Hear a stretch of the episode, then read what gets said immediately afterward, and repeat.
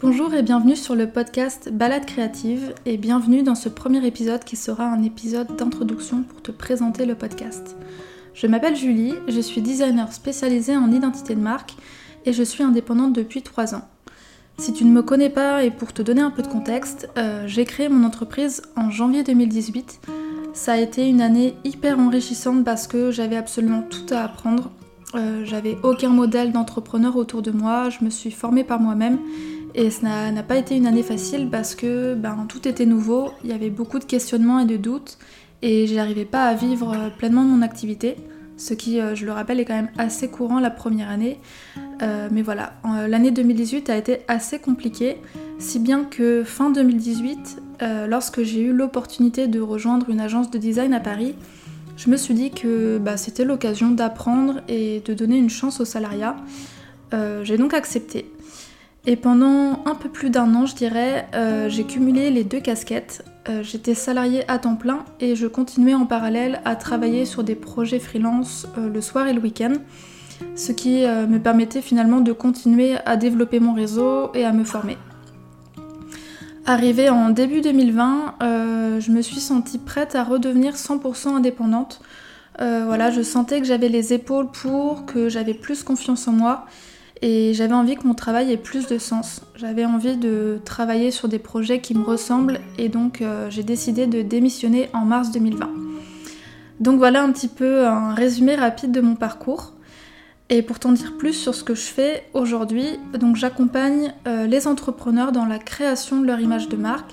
Donc je les aide à raconter leur histoire, à transmettre leurs valeurs et du coup à toucher plus de clients euh, grâce à une stratégie de marque et à une identité de marque qui sont intuitives et poétiques.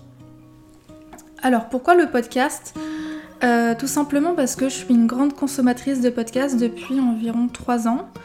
Euh, j'en écoute quasiment quotidiennement et c'est vrai qu'ils m'ont vraiment aidé lorsque je me suis lancée, ils m'ont aidé à me faire confiance et euh, j'aime aussi particulièrement le format audio qui je trouve est très facile à écouter. Plus de ça, je, sais que c'est un format qui séduit de plus en plus et qui permet de toucher de plus en plus de monde. Et donc euh, je trouvais ça super intéressant de, me pencher sur ce type de médias. Deuxième chose, c'est que je trouve que certains sujets sont plus faciles à aborder de vive voix qu'à l'écrit. Euh, c'est ce que j'aime en fait dans le podcast, c'est ce côté très spontané, très naturel qui donne l'impression de discuter avec un ami finalement.